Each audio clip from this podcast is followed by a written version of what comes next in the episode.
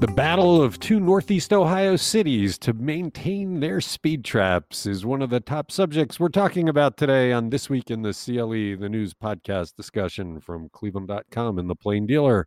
I'm Chris Quinn here with my colleagues Laura Johnston, Jane Cahoon, and our chief political writer, Seth Richardson. Happy Wednesday, everybody. Happy Hey, how's it going? Wednesday. Wednesday. I love the speed traps, so let's get right to it. What's the latest act of desperation by two Northeast Ohio cities to restore their rights to be speed traps, paying for their budgets on the backs of unsuspecting motorists? Jane Cahoon, people hate this. I mean, the, the voters have clearly spoken. They hate these these automated cameras that just grab people when they they veer slightly over the speed limit the the legislature hates them all sorts of moves have been taken but we have these cities that are just so desperate to to hit motorists to fund their budgets rather than doing it the regular old fashioned way of taxes that we're in the supreme court Yes, we are. Chris, you kind of sound like someone who might have received one of these tickets. I Nope, just not once. on my never ever did i get one anyway, this is Newburgh Heights in East Cleveland, and they are still fighting for the right to use these traffic cameras. And as you said, the dispute's now in the Ohio Supreme Court, so they've agreed to hear it, and we'll be having a briefing schedule set up, and probably eventually some oral arguments on it. But they're they're they're going to have to settle some conflicting rulings by other courts. The communities are challenging part of a law that was called House Bill 62, which was the transportation budget from 2019. Lawmakers stuck some provisions in there intended to make it more difficult, if not kill, you know, uh, these traffic cameras or make it more difficult for towns to to rake in this cash. But uh, they basically say, as you said, it's a cash grab, whereas the communities say it's an efficient way to keep the public safe. Okay, Chris, you can laugh at that. You know what's hilarious about that with East Cleveland? East Cleveland police are doing a chase a day at high speed. So if they really want to keep the community safe, you'd think they would stop doing that because there's nothing less safe than people driving 80 miles an hour through neighborhood streets because the police are cowboys. I mean, I, there's su- such a divergence there in in what East Cleveland says and what it does. They're the most unsafe city really right now because their police are completely out of control. I guess that's the goal. Let's chase people, make them go fast, and the automated cameras will send them tickets. right. Well, the the changes that they they the legislature put into this bill, I, I guess they just couldn't ban them outright. So they required that these disputes be heard in a municipal or county court because the towns were using these less expensive administrative hearings. And then they were requiring that law enforcement officers be present at the location of the cameras, which kind of, you know, defeats the purpose of it of them saving money by doing this and then they they were requiring them to deposit these filing fees in advance and and then they were going to have to basically give back what they would uh, get under the local government fund you know to make up for the the cash they were raking in from this so they were really hitting these communities where it hurts but as i said they they sued in cuyahoga county common pleas court and then we've had a couple of sort of conflicting court rulings and then the uh, supreme court that they took it to the Supreme Court. The state did, I believe, and Supreme Court says, "Okay, we're going to hear it." So this will be quite interesting. Well, the the other thing that's interesting here is the Ohio Supreme Court has just used the most twisted logic when it comes to home rule issues. Sometimes they say home rule applies, sometimes they say it doesn't, and I defy anybody to find logic in the the meandering rulings. This this gives them a chance to twist home rule even more. This is Laura Johnston. I just wonder these cities want the money, right? That's pretty obvious. But like it makes want. me want to never drive through your town. I never want to come there. I don't want to go to your restaurants or your stores. I mean, if East Cleveland wants more development, you know, connected to University Circle, this seems like a silly way to go about it. Well, in East Cleveland, set their cameras at 26 miles an hour. If you were one mile over the speed limit, they would zap people. I- It, it Yes, there caused is a a school fury. zone on a hill that is 20 miles an hour. That is where I've Yes. gotten caught Yeah. East I have to. I'll, I'll fess up to it. I have to. But You know, And I that's have not, to, that's not to mention that there's also uh, yes, that it's a Seth. There's that's not to mention that there are also ample amounts of studies going back to what you said, Chris, that show that traffic light cameras do not help with safety. There's there are multiple studies across the nation in multiple different states that show they don't actually help with the problem that they say they are trying to help with. No, it's just a victimization of people. Eh, eh, that's all it is, and and and most people get that, and the legislature gets that, and but but you have these cities that just want to get the money and set up the speed trap. I mean, the other cities, you got cities along the interstate that actually put cops out there and rake in the money by pulling people over in their cities. This the automated system is what aggravated people, and one mile and over really yeah. aggravated people. Just real quick here, I had a friend whose elderly mother got her car stolen and they they couldn't find the car they couldn't find the car but she kept getting these tickets in the mail in east cleveland you know the car is obviously driving through there every day and they couldn't recover the car but they they could keep sending her the tickets all right you're listening to this week in the cle how did ohio governor mike dewine change the rules for people who were exposed to the coronavirus and what did the CDC announce about mask wearing outdoors? Laura Johnston, yesterday was kind of a good day for people who've been vaccinated. Right, exactly. If you if you've been vaccinated, you are in luck. Um, and the rules are getting relaxed kind of all over for everyone, according to the CDC. But according to DeWine, vaccinated Ohioans no longer have to quarantine if they're exposed to someone with coronavirus. This includes high school students 16 and older, which is what DeWine really focused on because they're now supposed to quarantine from sports and other extracurriculars for 10 days if they come into close contact with someone with COVID. Um, nursing homes and other long term care facilities still have to follow the quarantine rules because they're so closely packed together. But um, DeWine said that about 21% of the state's 16 and 17 year olds have at least one dose of the vaccine, and he hopes this is going to motivate more kids to get them. And honestly, I had a conversation with a high school student last week who was like, you know, plays lacrosse and said, I just I hope no one on my lacrosse team gets COVID because then I won't be able to go to prom. And so this is a big worry hanging over their heads. Yeah, it's a, it's a nice thing that he did. He came and made this announcement at the Wolstein Center, one of the sources of good news for DeWine in the pandemic that's been widely acclaimed. And Jane Cahoon, it's now going to be easier to get a shot there.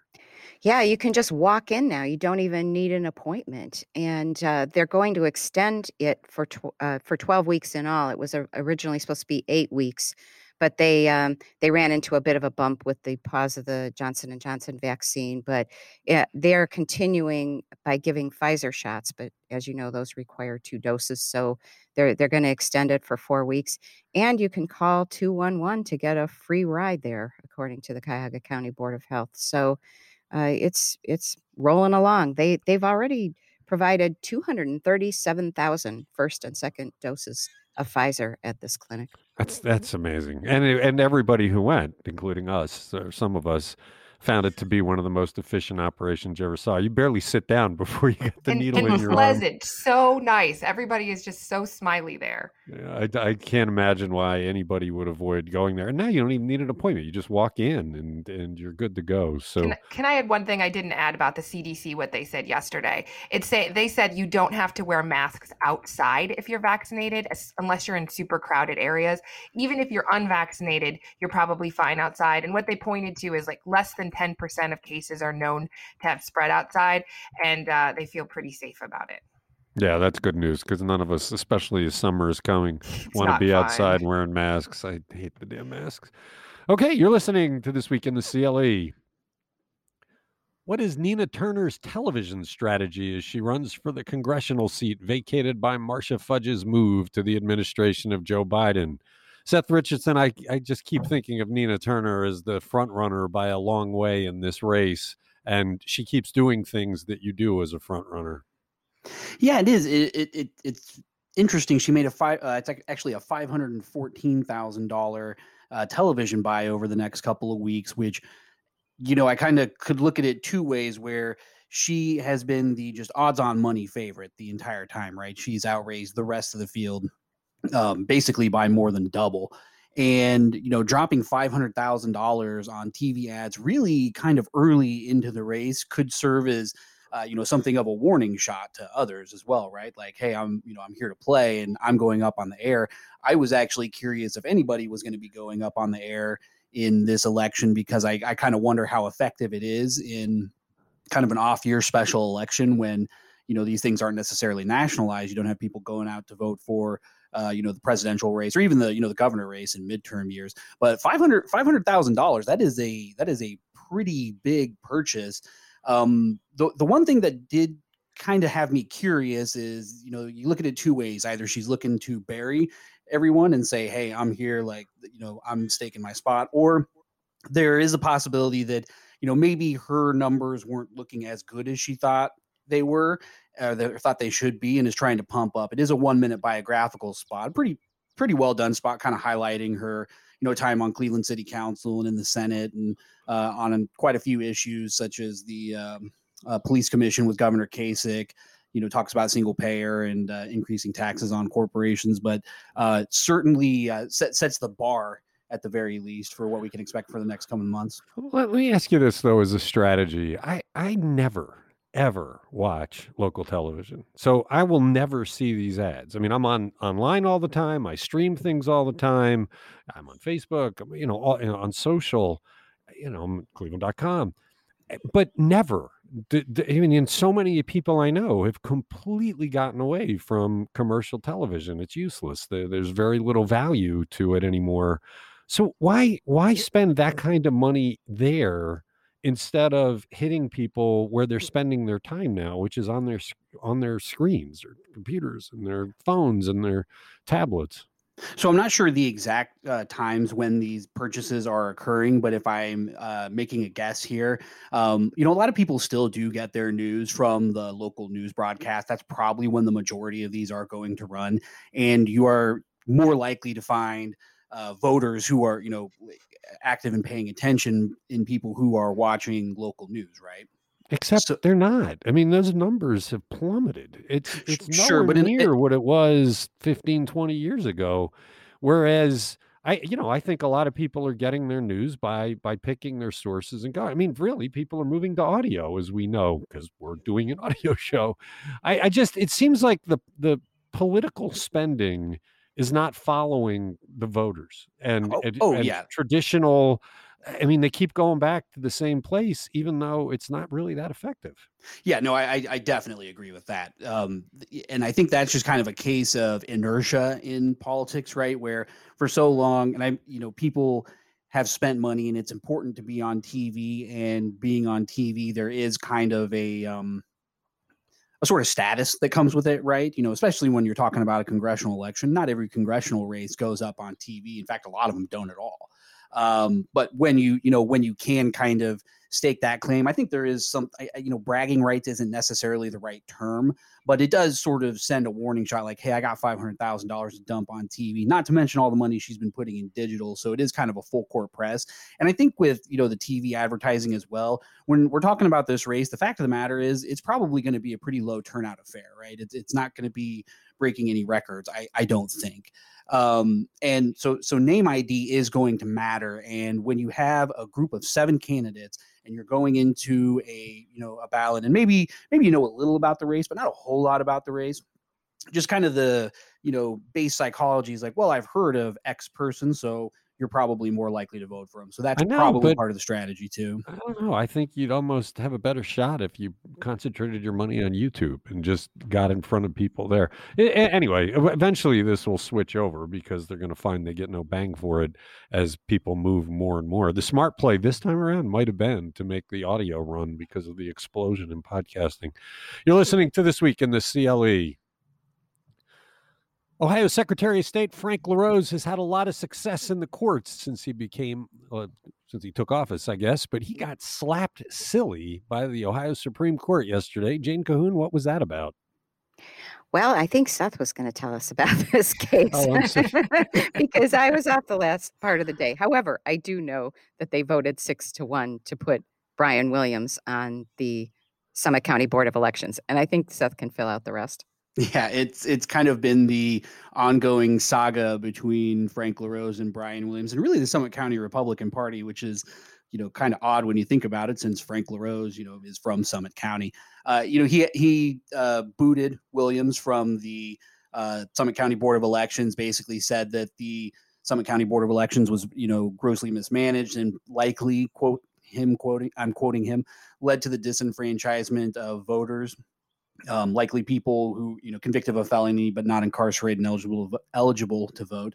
Um, you know, and of course Williams has challenged that, and uh, the court really came back and just basically said that uh, uh, you know you're you're not basing this on anything larose you this is all the uh, quote the product of rumors and suspicions Mm-hmm. so basically said that there was no foundation for larose's claim and put williams back on the board and and they basically said i mean i don't think they used the word venal but they kind of did i mean they said that that he was operating on rumor and innuendo Mhm. and i mean that, that that's like pretty strong words for the ohio supreme court right I mean, Uh, I- yeah, did I- I- I think so. this i mean didn't we all kind of expect that they would just rubber stamp what he had done This is Laura Johnston. Uh, What about that long list of problems they found at the board? Like that they had had um, kind of training in place since something like 2008 and they'd never actually done the training. I mean, there were some very specific allegations. Does the Supreme Court say anything about like how they're going to fix the problems at the board? I don't think the Supreme Court was concerned necessarily with, hey, how do you fix these problems? What the what they were simply addressing was whether Williams um, was improperly kicked off of the board, which Right. you know they ruled that he was because you know while those problems may exist that LaRose identified, what they're basically saying is you didn't show us that you know Williams himself is responsible for this. You're you're basing all of this on rumors and suspicion are the words that they use, which Okay. is you know essentially a way of saying, well, we you know we don't even know if you made this up, frankly.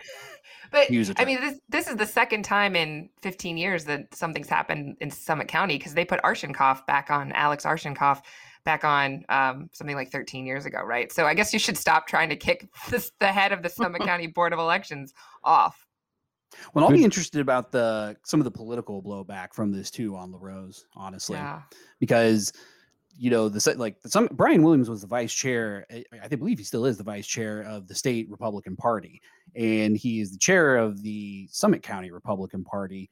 And you know Frank LaRose isn't necessarily the most popular figure figure in Republican circles these days. You know, lending back to the 2020 election, while while you know Democrats on the left criticized him for uh, stymieing votes, right, and saying that he didn't do enough to grant access to uh, or grant voter access for people to vote.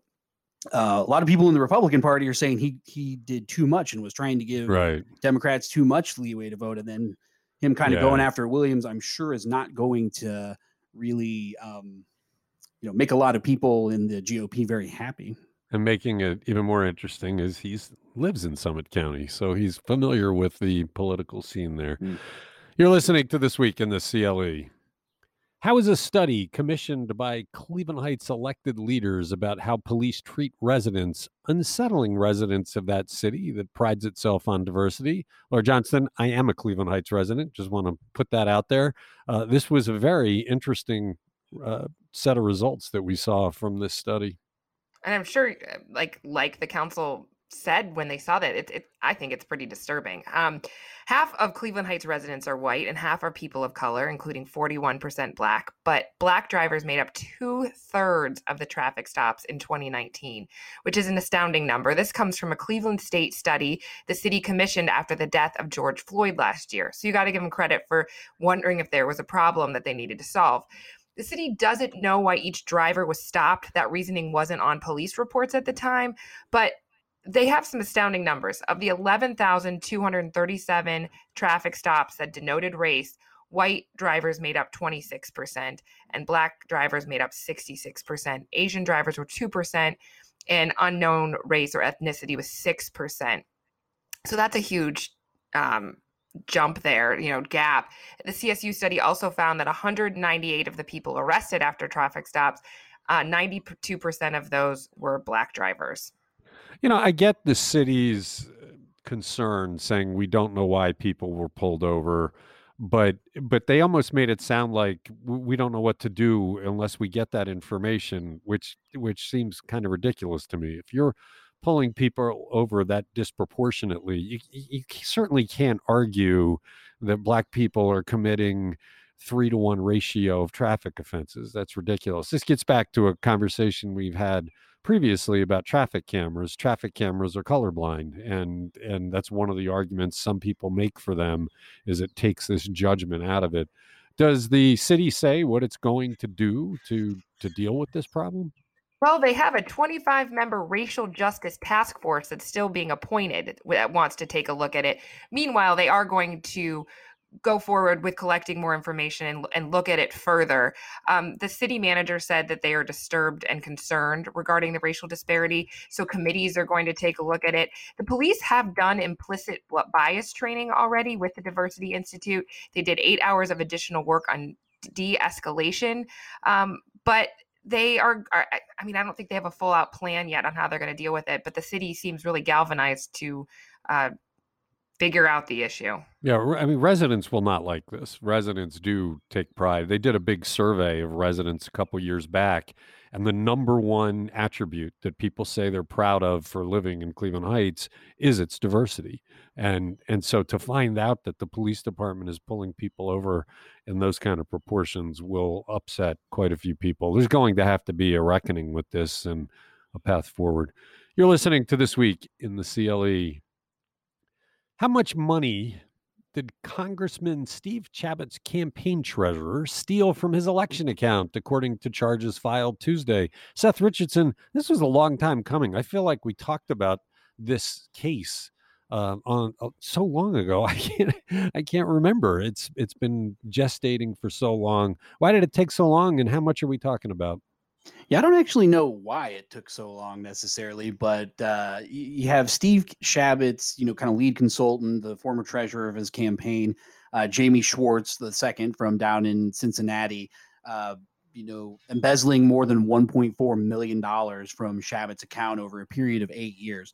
And you know, yeah, I remember when uh, these allegations came out as well, and then it seemed like there was just nothing, radio silence for quite some time, but. Um, it looks like this is going to be somewhat resolved. Um, a bill of information was filed in the case, which basically says uh, Schwartz is cooperating with you know authorities and that he is um, you know going to plead guilty to these charges, which include you know wire fraud. Um, but y- you you are right that you know this this case did kind of come and then just kind of sitting there and nothing really seemed to come of it, especially when it seemed like really kind of an open and shut case when you look at some of the details. Kind of like the case against Larry Householder, which isn't moving any more quickly. All right. You're listening to This Week in the CLE. How does the account of a 20 year old man who was shot by an undercover DEA agent differ from the versions offered by the DEA and Cleveland police? Laura Johnston, we've been saying from the beginning that the shooting stinks and needs a full investigation.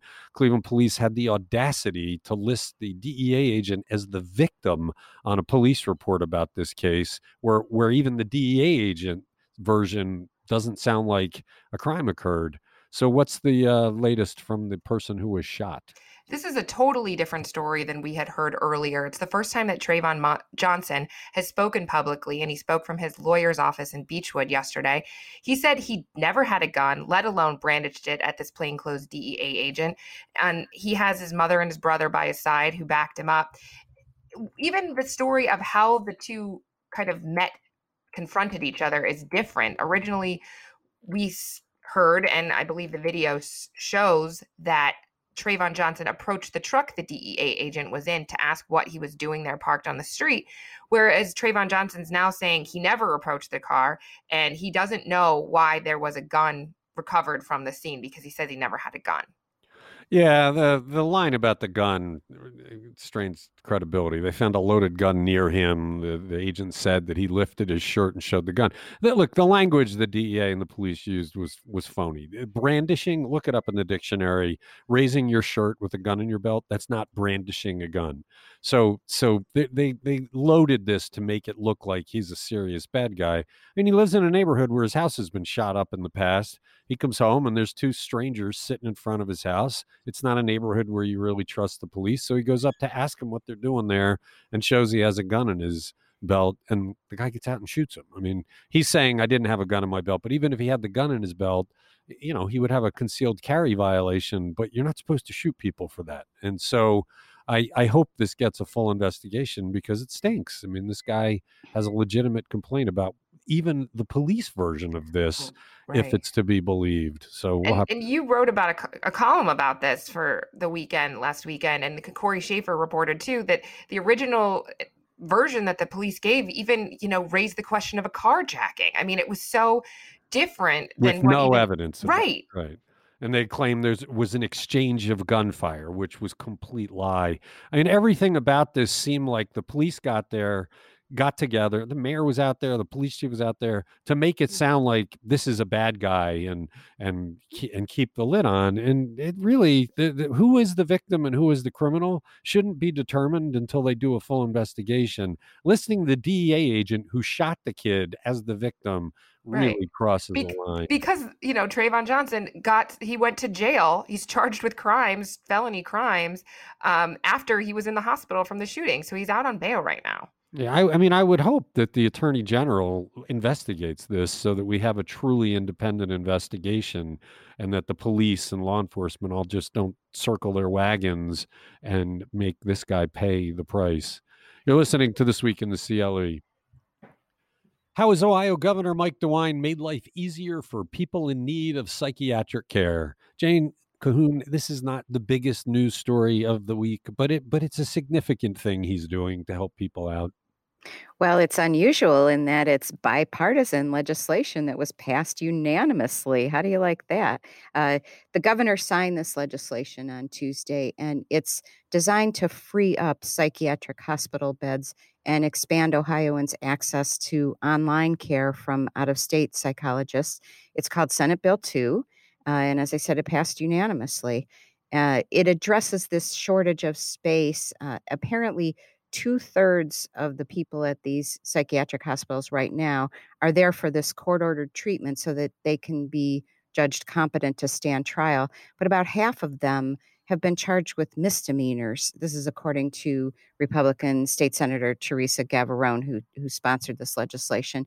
Anyway, it would require courts to consider treatment outside of a hospital for defendants like that. You know, many of these defendants facing these low level nonviolent charges can can be treated at outpatient facilities instead of being fully admitted to to a psychiatric hospital.